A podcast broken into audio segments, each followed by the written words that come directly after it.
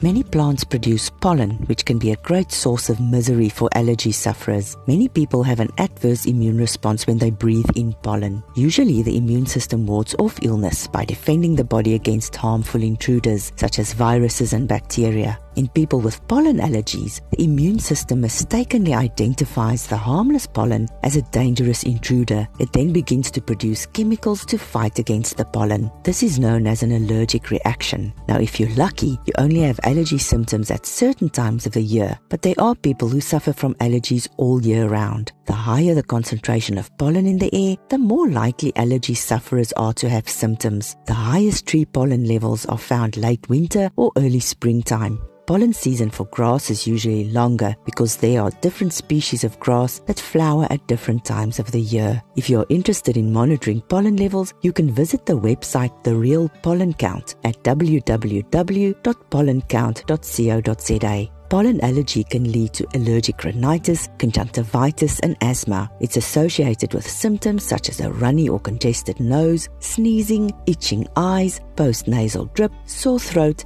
and tightness of the chest, coughing, or shortness of breath. If you are experiencing any of these symptoms, especially when the pollen count is high, you should speak to your doctor or Dis-Chem nurse to find a treatment that would best suit your needs.